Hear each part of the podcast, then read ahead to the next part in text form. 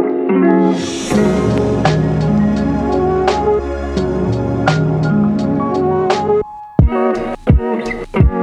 James, and this is the Chats with James podcast.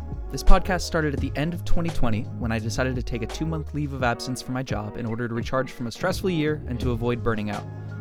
Despite being on a break, I still love talking to people and hearing the kinds of things they're excited about, whether they're technical experts, beginners to the field, excited about sports, food, or coffee, I get excited by other people's passion.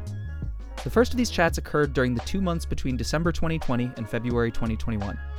I'm not sure yet whether the podcast will continue to record new episodes past that date, but I'm glad to be able to share the wonderful chats I was lucky to have with a bunch of incredible people. I'll be releasing a new chat every Tuesday, so be sure to check back every week for the latest episodes. If you're interested in being on the show, feel free to schedule a time to chat with me at calendly.com slash bitshiftmask. Thanks, and enjoy chats with James.